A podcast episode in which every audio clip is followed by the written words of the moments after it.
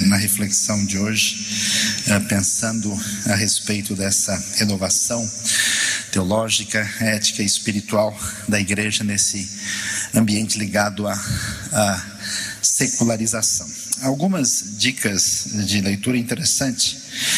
Um livro já conhecido, mas a leitura atenciosa dele, especialmente quando vai falar da transição da Idade Média para o mundo uh, da modernidade, com enfoque do que acontece no pensamento racionalista, empirício iluminista, o livro do Colin Brown, Filosofia e Fé Cristã, é uma leitura que é bem interessante. Uma alternativa para pensar sobre a ética com as suas dificuldades, é, partindo de uma organização hierarquista que tem o seu lugar na discussão sobre o assunto. Tem o livro do Norman Geisler, dessa vez uma edição uh, uh, revisada e ampliada, que é uma leitura uh, bastante útil.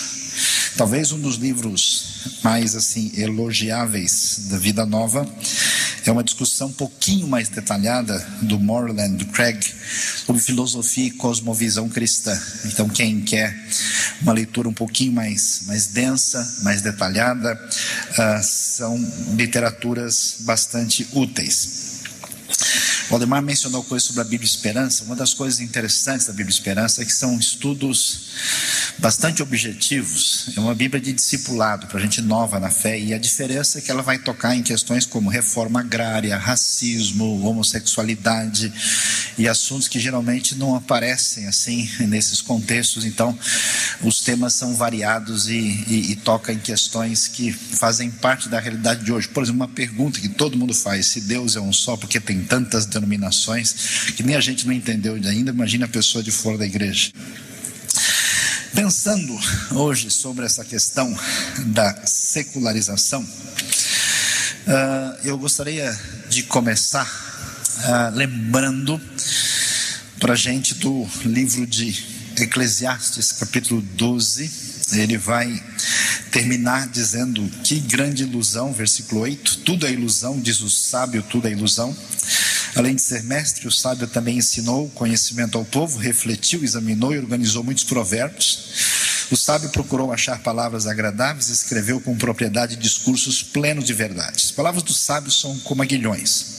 As palavras reunidas dos mestres dadas por um único pastor são como pregos bem fixados. Além disso, meu filho, atenção, produzir muito, muitos livros é algo que não tem fim. As editoras têm descoberto isso.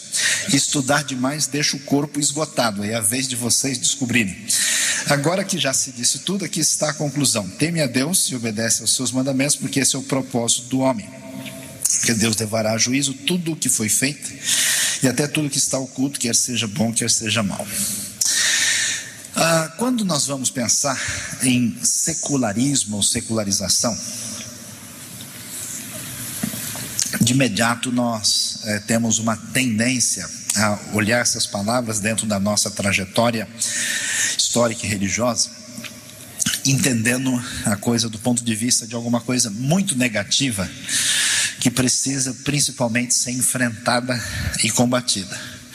Mas antes de a gente entrar uh, na, na questão da maneira talvez mais apologética, seria muito interessante olhar uh, o histórico desse processo para a gente entender como é que as coisas ah, aconteceram e como é que isso, em primeiro lugar, faz parte do componente da construção da sociedade em que vivemos, na nossa geração, e como é que nós somos cristãos, testemunhamos e, especialmente, a igreja diante desse cenário, tem condição de uh, ser uh, revitalizada, capaz de achar-se a si mesma nesse processo e achar o vínculo com a comunidade que está do lado de fora da igreja.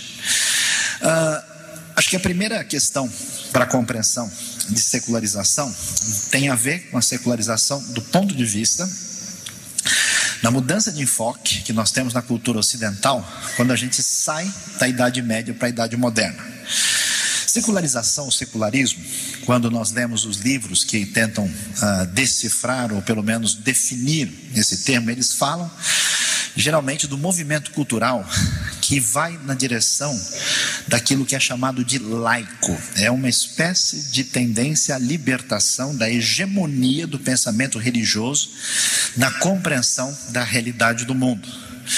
E olhando para o movimento que acontece no ambiente europeu, de fato você tem uh, um pensamento uh, tomista, escolástico, principalmente baseado na referência de Tomás de Aquino, que descansa em Aristóteles, que é o filósofo e o depois aqui no teólogo da igreja que constrói uma visão de mundo que tende a compreender toda a realidade e explicar o mundo à sua volta a partir das referências teológicas da igreja.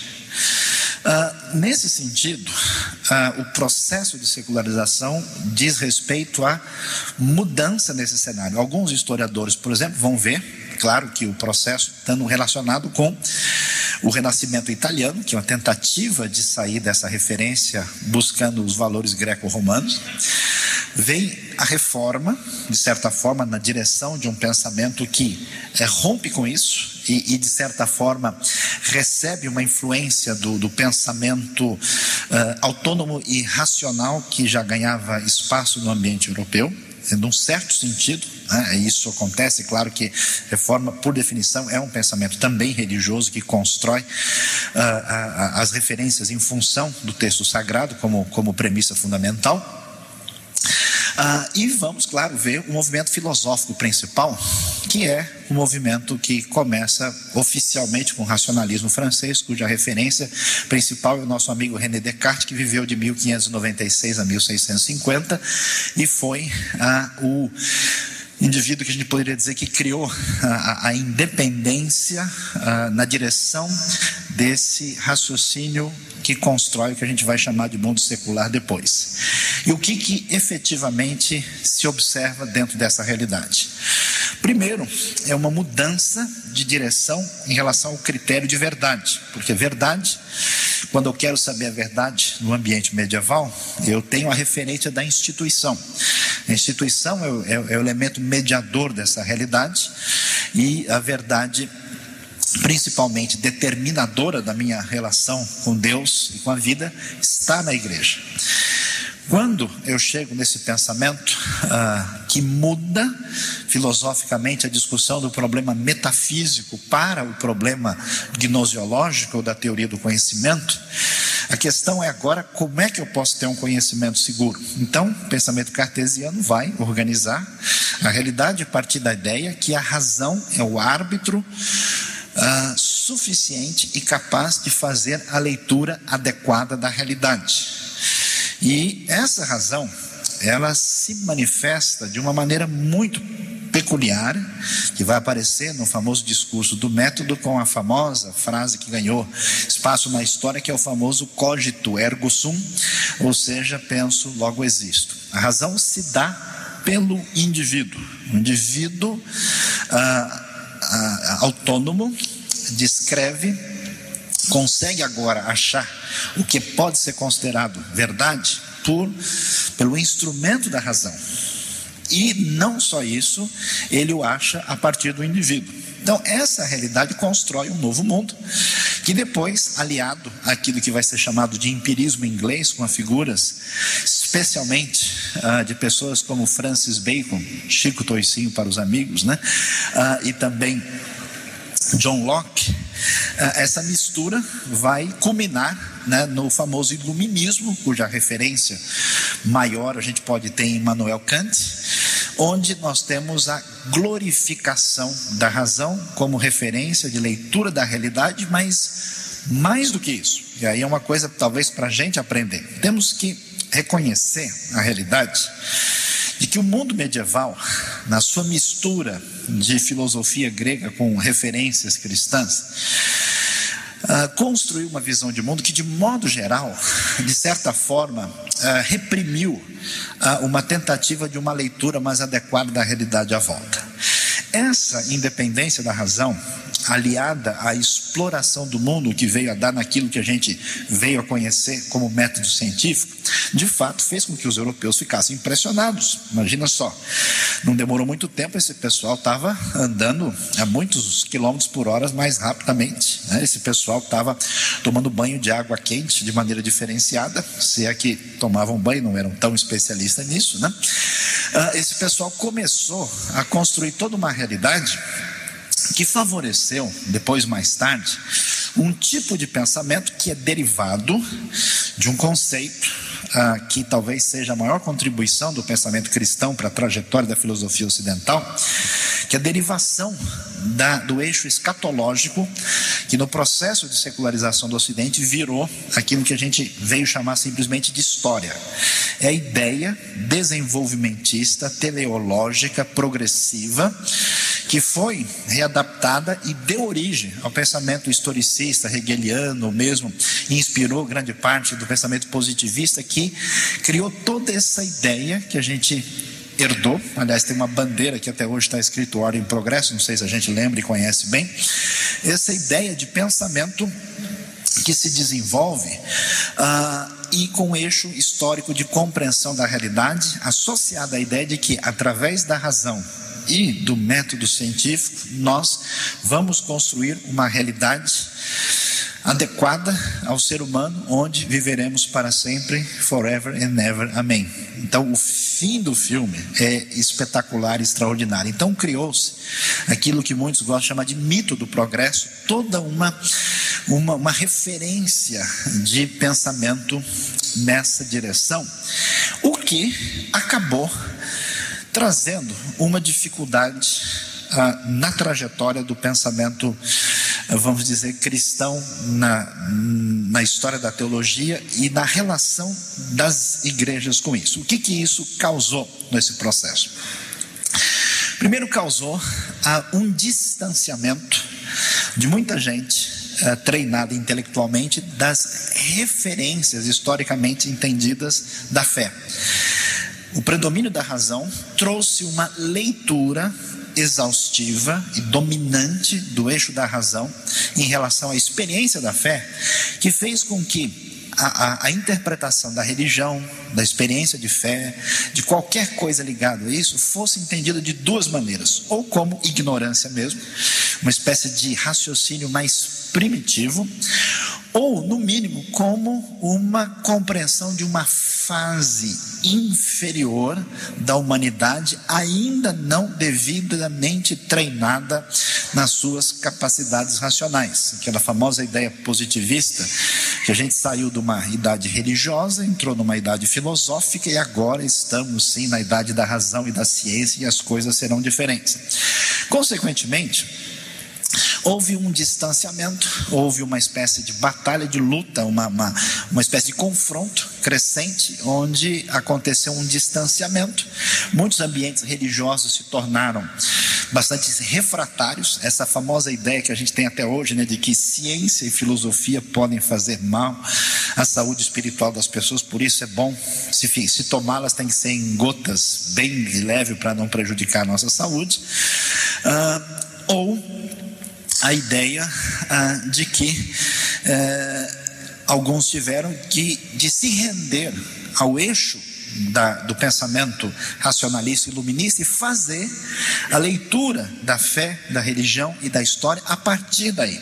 E aquilo que mais tarde vai ser conhecido como teologia mais, mais crítica ou mais liberal, que envolve ah, uma ruptura ah, com referências historicamente consideradas não negociáveis a partir desse paradigma racional. Por outro lado, o eixo teológico chamado estritamente conservador, aquilo que mais tarde até vai receber o nome de fundamentalismo, vai ter uma atitude bastante interessante.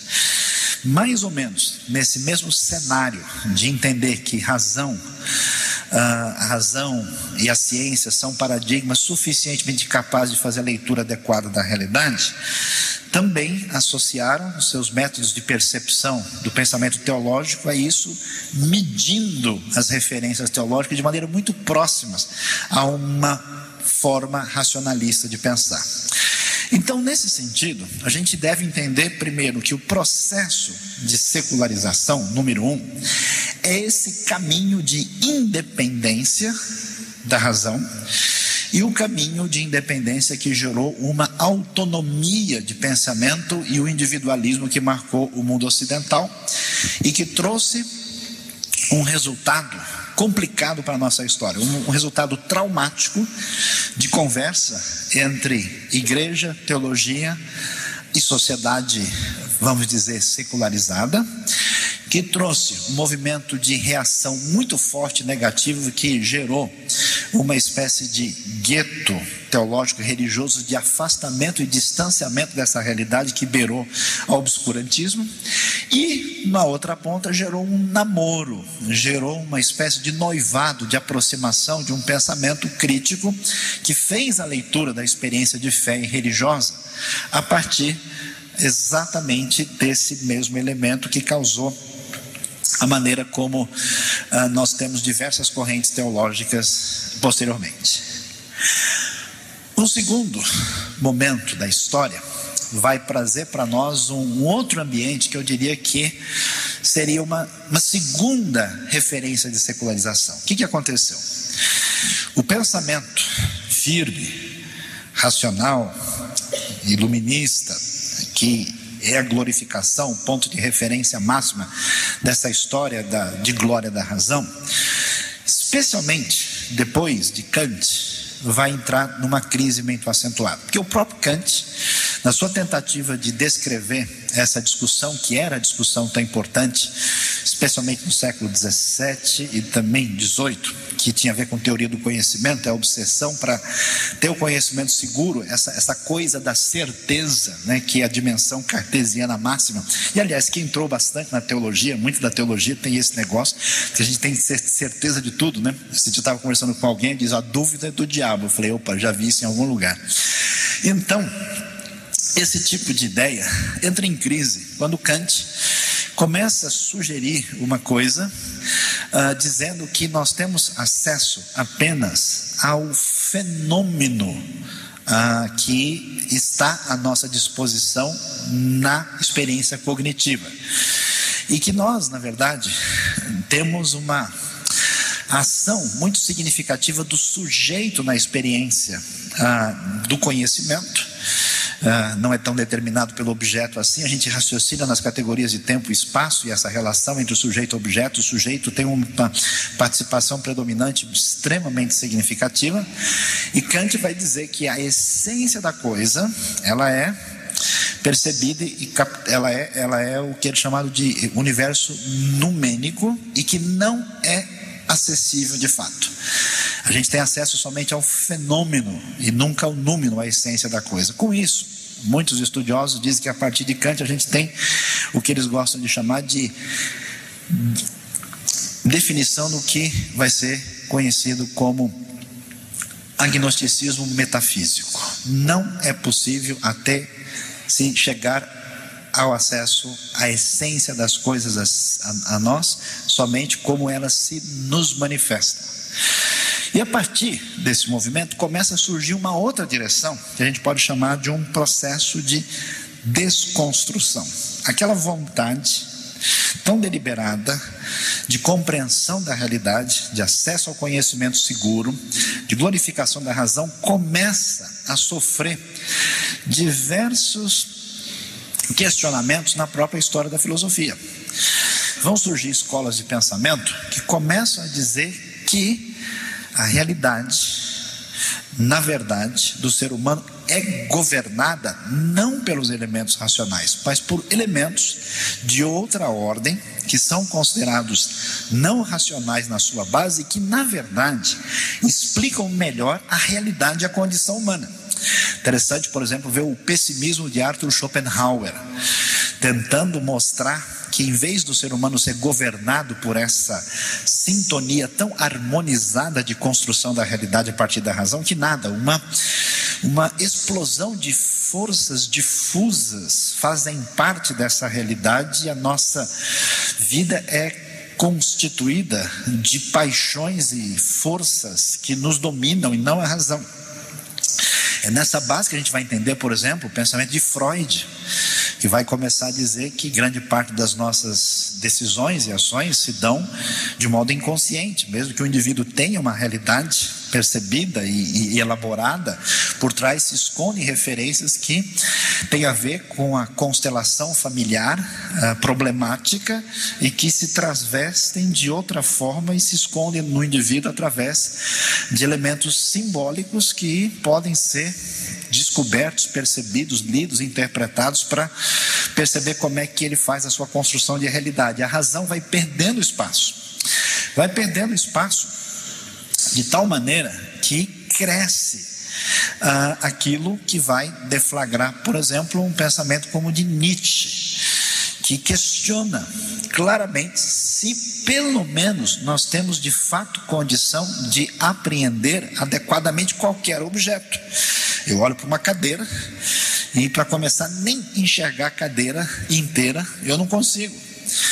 Além de enxergar só parcialmente a cadeira, eu crio uma imagem da cadeira na minha cabeça.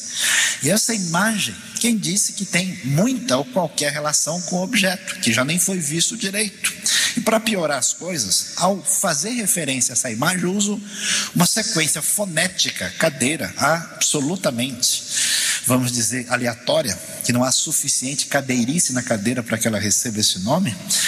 Então, a construção da linguagem faz parte de uma, de uma referência interna da mente que não corresponde ao mundo do real. Consequentemente, discurso sobre o mundo, a tentativa de fazer uma leitura de conhecimento da realidade não corresponde aos fatos. É mais uma, inter... uma experiência interna, subjetiva e psicológica do que uma experiência com a realidade. Esse processo vai ser tão complicado, tão negativo, tão desconstrucionista, que a gente vai prosseguir nessa direção, vai chegar em pensadores uh, modernos, por exemplo, ou, desculpa, contemporâneos, modernos é uma palavra perigosíssima, mal utilizada aqui, né? Como Michel Foucault, que vai dizer que todo discurso, por exemplo, é um ato violento todo o discurso ele é, um, ele é um desrespeito ao outro, porque ninguém fala para comunicar, já que ninguém tem acesso a conteúdo que corresponde à realidade. Toda palavra é um ato de dominação do outro, todo discurso é um ato de poder. Ninguém fala para comunicar ou para dizer qualquer coisa, mas poder manipular e ter acesso e o domínio do outro. Essa é a condição humana. Esse universo de desconstrução, esse universo de negação do poder da razão, esse universo de ênfase e valorização e apreciação e discussão detalhada ah, dos elementos não racionais que fazem parte da condição humana ah, criou uma cultura que vagamente a gente descreve com o pensamento existencialista, que a gente vai falar um pouquinho para tentar deixar isso um, um, pouco mais claro, se é que é possível, se não for uma palavra é, de violência e de poder contra vocês aqui, né? Ah, na tentativa ah, de construir essa, essa, essa maneira de pensar. E falando sobre isso, o que que, que, que culmina ah, essa tendência, e talvez como representação maior de pensamento, ah, na tradição filosófica e cultural existencialista que veio marcar nossa época. O que, que acontece com o pensamento existencialista, que por incrível que pareça é fundado por um pastor luterano. Nosso amigo, vulgo Kiki, o senhor Zoran Kierkegaard, eh, de mil, que viveu de 1813 a 1855, ele ficou muito chateado e aborrecido. Ele percebeu alguma coisa parecida quando um crente muito avivado vai numa igreja extremamente racionalista e muito fechada. Ele percebeu que havia uma ênfase muito grande em modelos abstratos, em referências teológicas, em descrições racionais, em confissões de fé altamente discutidas a partir das referências proposicionais. Ele percebeu o valor da compreensão da história naquele grande Aufklärung alemão. E nosso amigo Kierkegaard começou a perceber, mas esse pessoal fala tão bonito, mas parece que eles sentem muito pouca coisa. Parece que lhes falta sangue na veia, parece que lhes falta paixão. E aí ele foi numa direção que vai culminar com o seguinte pensamento que marca a referência existencialista, que a existência precede a essência. que, que isso significa? Significa que a dimensão humana não está tão preocupada nem com teoria do conhecimento, nem com ontologia. O problema é a existência humana diante da realidade aparentemente contraditória à nossa volta. Que nós, na verdade, buscamos, em vez de uma resposta abstrata, uma referência cognitiva, ou qualquer interpretação metafísica mais coerente, nós buscamos significado. Qual é o sentido da vida? Então Kierkegaard vai por um caminho totalmente diferente, e ele vai ser a referência que depois vai ter um desdobramento tanto do pensamento, vamos dizer, secular, como no pensamento religioso. Ele vai dizer coisas assim, um tanto quanto interessantes. Ele vai dizer coisas, por exemplo, de que a, a verdade deveria ser entendida não como verdade no sentido científico uh, ou uh, absolutamente ligado uh, ao pensamento racional iluminista. Ele fez uma comparação interessante do tipo, veja, por exemplo, o nosso amigo Galileu Galilei. Galileu Galilei foi convocado pela Inquisição para prestar a informação devida sobre o que ele acreditava. E ele disse a famosa frase sobre a terra e por se move. Na hora do vamos ver, quando Galileu foi confrontado, o que, que ele fez? Ele negou, voltou atrás e salvou a sua vida. Ninguém ficou bravo com ele, ninguém ficou nervoso. Não tem nenhum cientista dizendo que aquele cara foi um covarde, ele negou a verdade da ciência, por que, que ele não morreu por ela? Ele disse: tá, uma verdade desse tipo, ninguém morre por ela. Mas a verdade da fé, é, ele vai escrever um, livro chamado Verdade e a Subjetividade. Mas a ideia fundamental não é que ele está contrapondo, dizendo que a verdade não é segura. Verdade, segundo a fé, é verdade pela qual vale a pena morrer.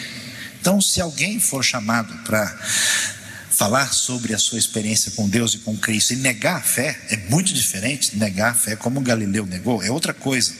Então, essa verdade não é um tipo de verdade que se circunscreve apenas dentro do ambiente racional, proposicional ou limitado dentro da abstração da construção filosófica europeia até então. Tanto é que ele vai dizer coisas muito interessantes. Por exemplo, ele diz: imagine um indivíduo que não defender a fé. Ele falou, não é possível defender a fé.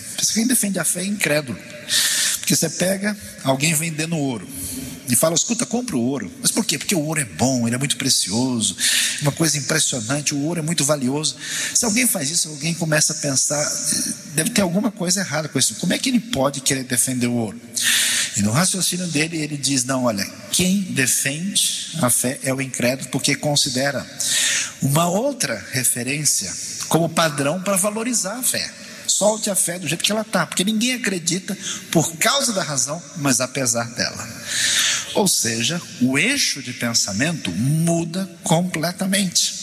A realidade tem a ver com a experiência de fé considerada fé como um salto no escuro, como experiência subjetiva profunda, como experiência apaixonante e como a experiência que carrega a vida de significado e dá verdadeiro sentido à existência, saindo fora desse foco que lia a experiência religiosa anteriormente a partir do eixo racional. Esse pensamento existencialista, apesar de diversos existencialistas cristãos, destaque para alguns, por exemplo, como Gabriel Marcel, pensador francês muito interessante, que focaliza a questão do altruísmo no seu pensamento como referência fundamental nessa construção existencial, ou até o impacto disso no judaísmo, como você tem Martin Buber ou em alguns outros pensadores significativos ah, nós vamos ter dentro ah, da realidade do pensamento existencialista um caminho do outro lado que envolve a relação com o distanciamento da fé e da religião. O famoso pensamento ateísta secular, que a gente pode destacar em figuras como Jean Paul Sartre, que entendia que a, a referência da autenticação da existência de alguém estava na busca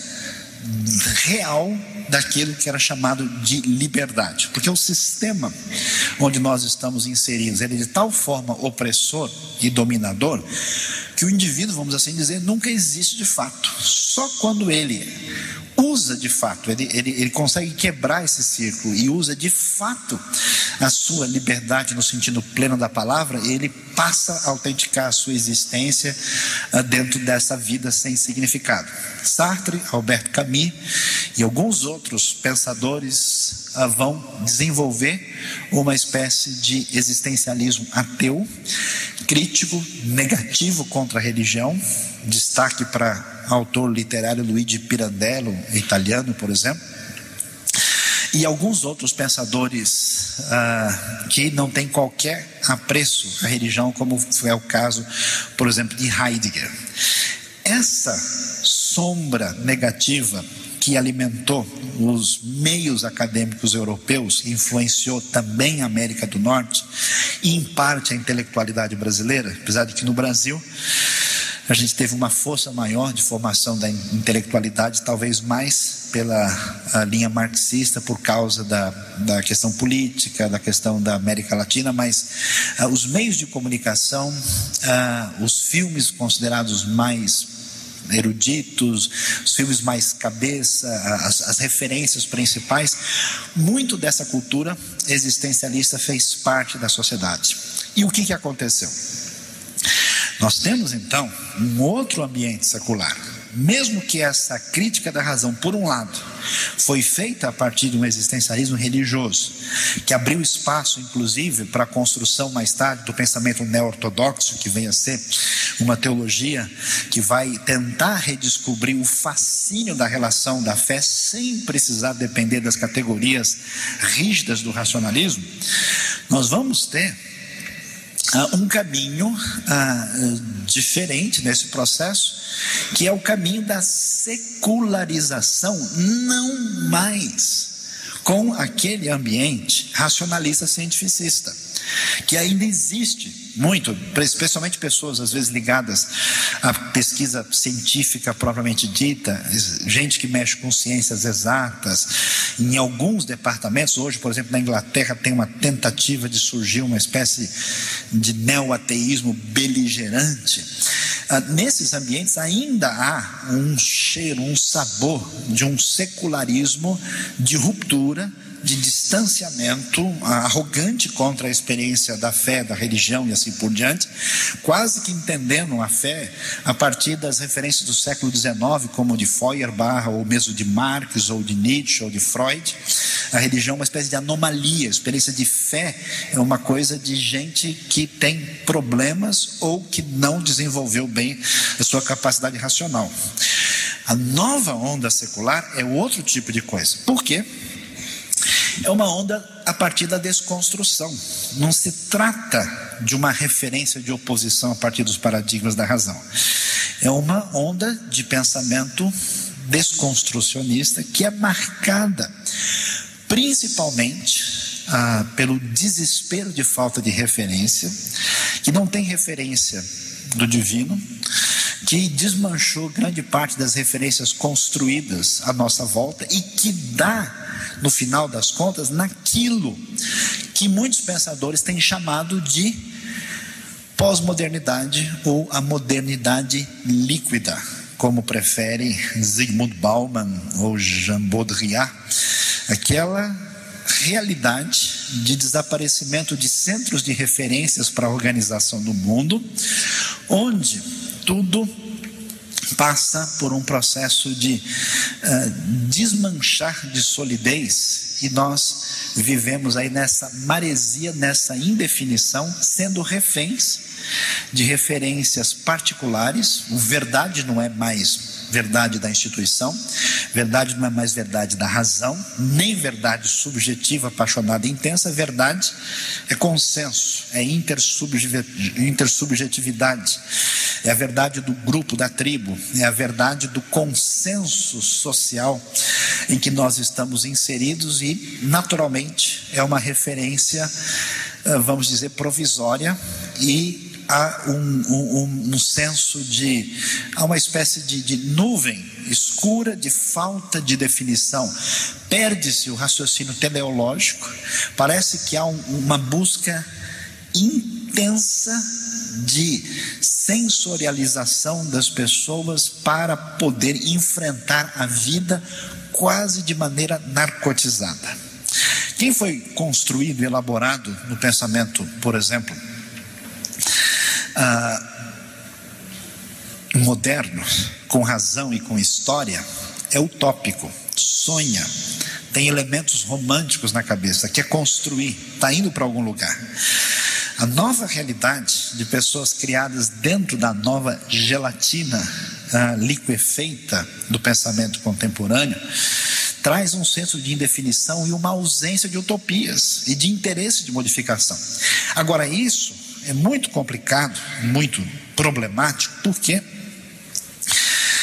talvez a última análise interessante que mereça ser mencionada nesse processo é aquilo que é feito de maneira muito significativa, e eu acho que vocês devem procurar entender e saber, que foi feito pela escola de Frankfurt, especialmente com pensadores como Adorno, Horkheimer uh, e Herbert Marcuse dizendo que aquilo que a gente discutiu sobre razão tornou-se meramente razão instrumental e prática.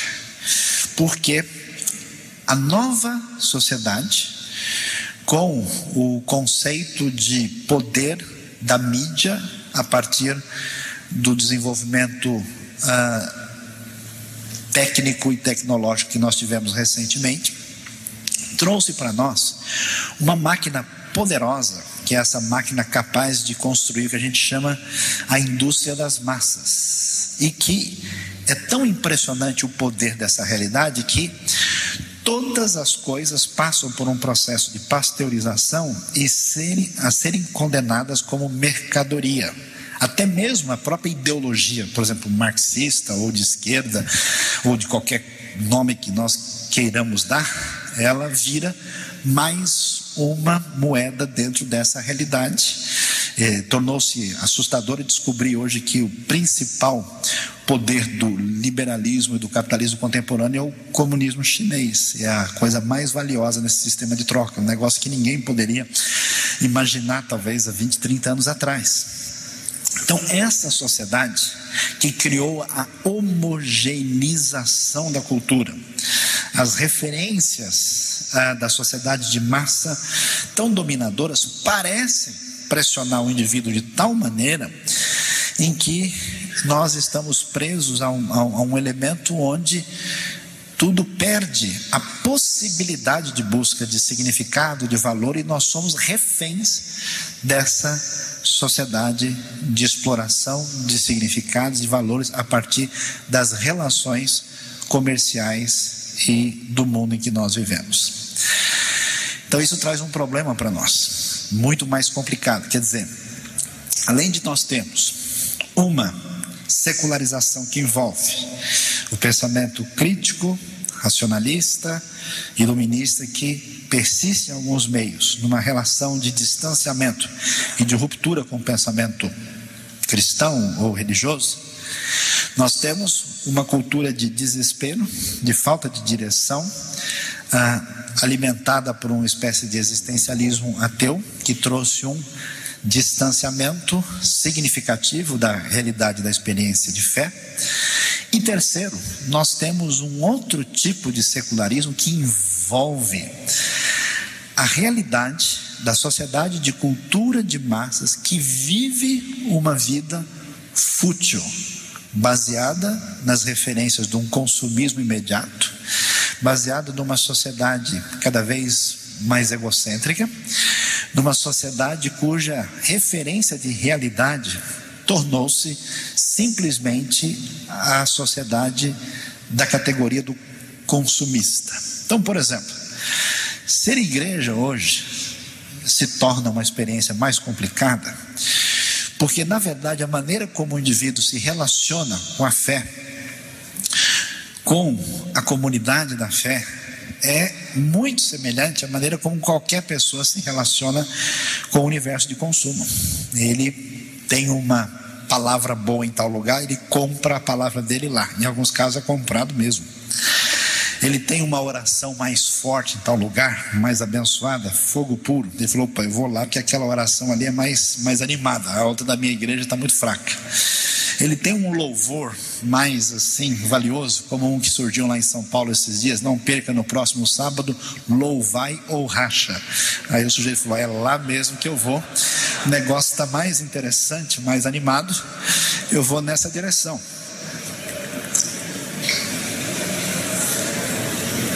Que, que acontece?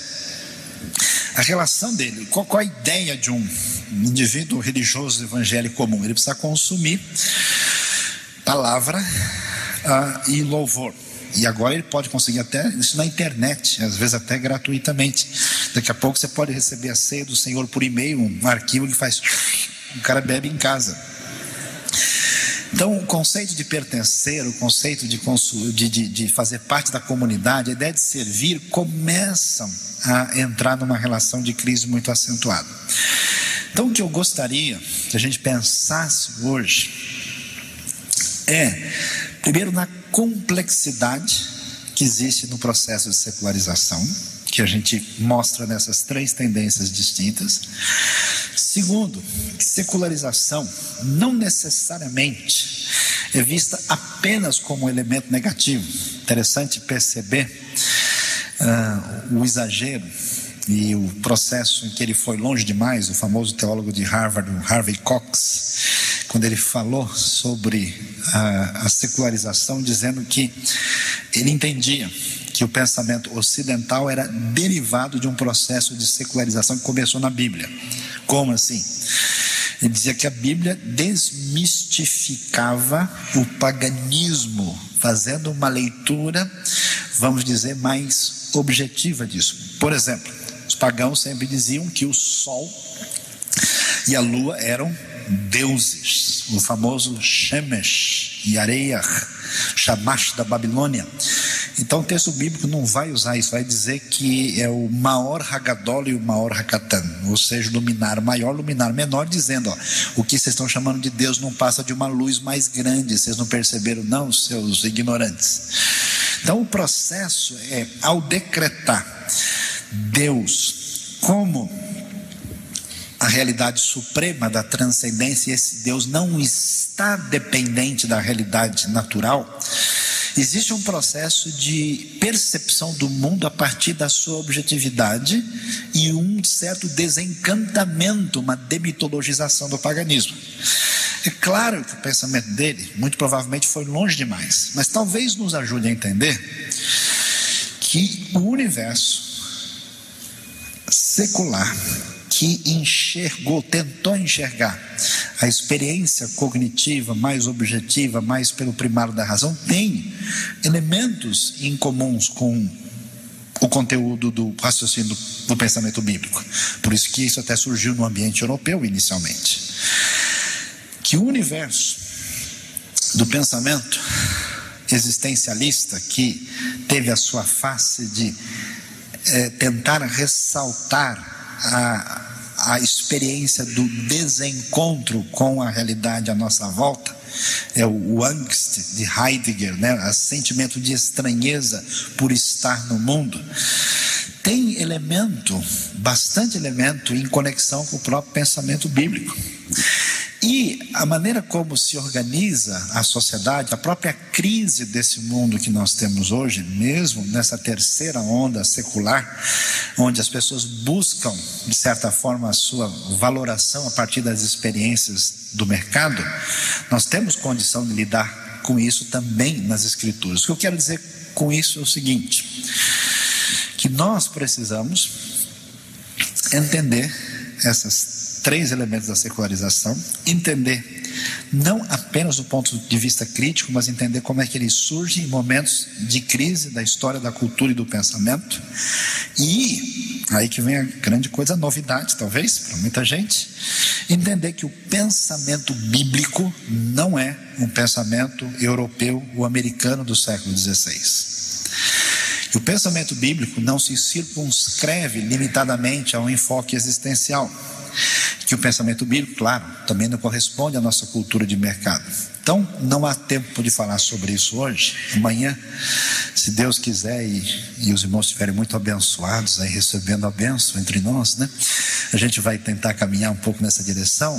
É necessário voltar à Bíblia para ler a Bíblia de novo, dentro de uma percepção que vai tentar encontrar no texto bíblico a relação e a conexão desse texto com a sociedade que está à nossa volta. E eu posso dizer que isso não se faz meramente por uma apologética simplista. Isso não se faz meramente por uma relação de ruptura e de distanciamento e com uma postura dizendo: oh, vocês estão todos errados, fiquem quietos escute o que eu tenho a dizer. Até porque, com o desenvolvimento da história do pensamento, hoje, nós temos uma crise acentuada. A cristandade no eixo da história recente, ela está marcada por diversos problemas que, com razão, fazem com que as pessoas que estão fora do ambiente religioso e eclesiástico tenham, com muita razão, uma atitude de distanciamento e de suspeita. Então, nós precisamos pensar como é que a igreja, primeiro, é uma igreja autêntica uma igreja marcada por espiritualidade renovada a partir de uma interação mais intensa e significativa, de uma redescoberta do texto bíblico dentro da nossa realidade. E segundo, como é que essa realidade da igreja pode e deve produzir impacto dentro da realidade da sociedade de hoje. Isso não é uma tarefa tão simples e tão fácil, mas seguramente é extremamente importante e relevante para a nossa vida. Eu só quero terminar ah, dizendo que é muito interessante a gente perceber ah, a razão porque eu li Eclesiastes, porque Eclesiastes é um livro bastante diferente. É muito interessante, porque é um livro que não cabe muito nas nossas considerações imediata. Aliás, as nossas teologias fechadas têm dificuldade de ler vários textos da Bíblia. Né? E o Eclesiastes mostra a experiência do indivíduo debaixo do sol tentando encontrar uma referência que dê sustentação à vida. Então ele vai atrás né, das riquezas, ele vai atrás dos prazeres, ele vai atrás da, do, do, fazer. Né? Ele tem uma, uma interface com muita coisa fascinante que existe no mundo de hoje. Em vários lugares o texto toma uma postura de uma, uma teologia provisória, né? Enquanto isso vão vivendo assim, ele tem, ele tem um lado brasileiro bem forte, assim, vocês já viram, né? Que diz, ó, o bom mesmo na vida é ir na churrascaria. Quando você não sabe das coisas, vai lá, come bem, vai vivendo assim, que é o que você consegue por enquanto. Depois ele vai dar uma realinhada, alguns sentiram uma bênção maravilhosa aqui nessa noite, né? Então, depois ele vai realinhar ah, algumas coisas daí vai chegar à conclusão que nós lemos qual é a dimensão. O que, eu quero dizer com isso? Numa proposta, por exemplo, de tentar se aproximar de seculares numa universidade francesa, alguns cristãos, em vez de entregar para eles o Evangelho de João ou Marcos, entregaram Eclesiastes. O impacto foi muito interessante, porque essas pessoas de cultura existencialista, vamos dizer, desconstrucionista, nunca imaginaram que tinha um livro desse dentro da Bíblia. Será que isso aqui é Bíblia mesmo? Nunca pensaram que havia espaço para isso. Quando nós lemos e vemos a espiritualidade dos salmos, uma coisa interessante, como os salmos são revestidos de um clamor, de uma incerteza, de um protesto perante Deus, de um clamor ousado. Como existe um lado tão agradável e valioso na certeza, que nos dá uma referência por onde caminhar, mas o Deus que se revela é o Deus que se esconde. E como a certeza pode ser tão perigosa porque ela se torna referência de arrogância e não dependência. Então, num processo de percepção dialética de referências que precisam ser percebidas por uma outra pintura, talvez valha a pena a gente raciocinar sobre o texto e pensar que caminho a gente deve tomar em relação a esse mundo secular. Enquanto a gente discute teologia sistemática, e consegue poucos alunos para discutir Teodiceia, o problema do mal e a importância do trinitarianismo, a cabana que discute esses assuntos vendeu mais de 2 milhões de exemplares. Então, na nossa metodologia, não no conteúdo necessariamente, nossa abordagem, nossa interação com a sociedade secular, é preciso pensar como é que a gente faz isso e qual é a principal força da referência cristã capaz de fazer diferença dentro da igreja e fora da igreja no mundo secularizado. Mas isso eu não vou contar para vocês hoje, porque no mundo pós-moderno a gente deixa suspense, a gente faz aspectos assim ligados ao imaginário, né? E deixa para o segundo, segundo tempo. A gente tem do segundo tempo amanhã, se empatar, tem prorrogação, qualquer coisa nós vamos para os pênaltis, tá? Obrigado, Deus abençoe vocês e vamos encerrar nossa reflexão.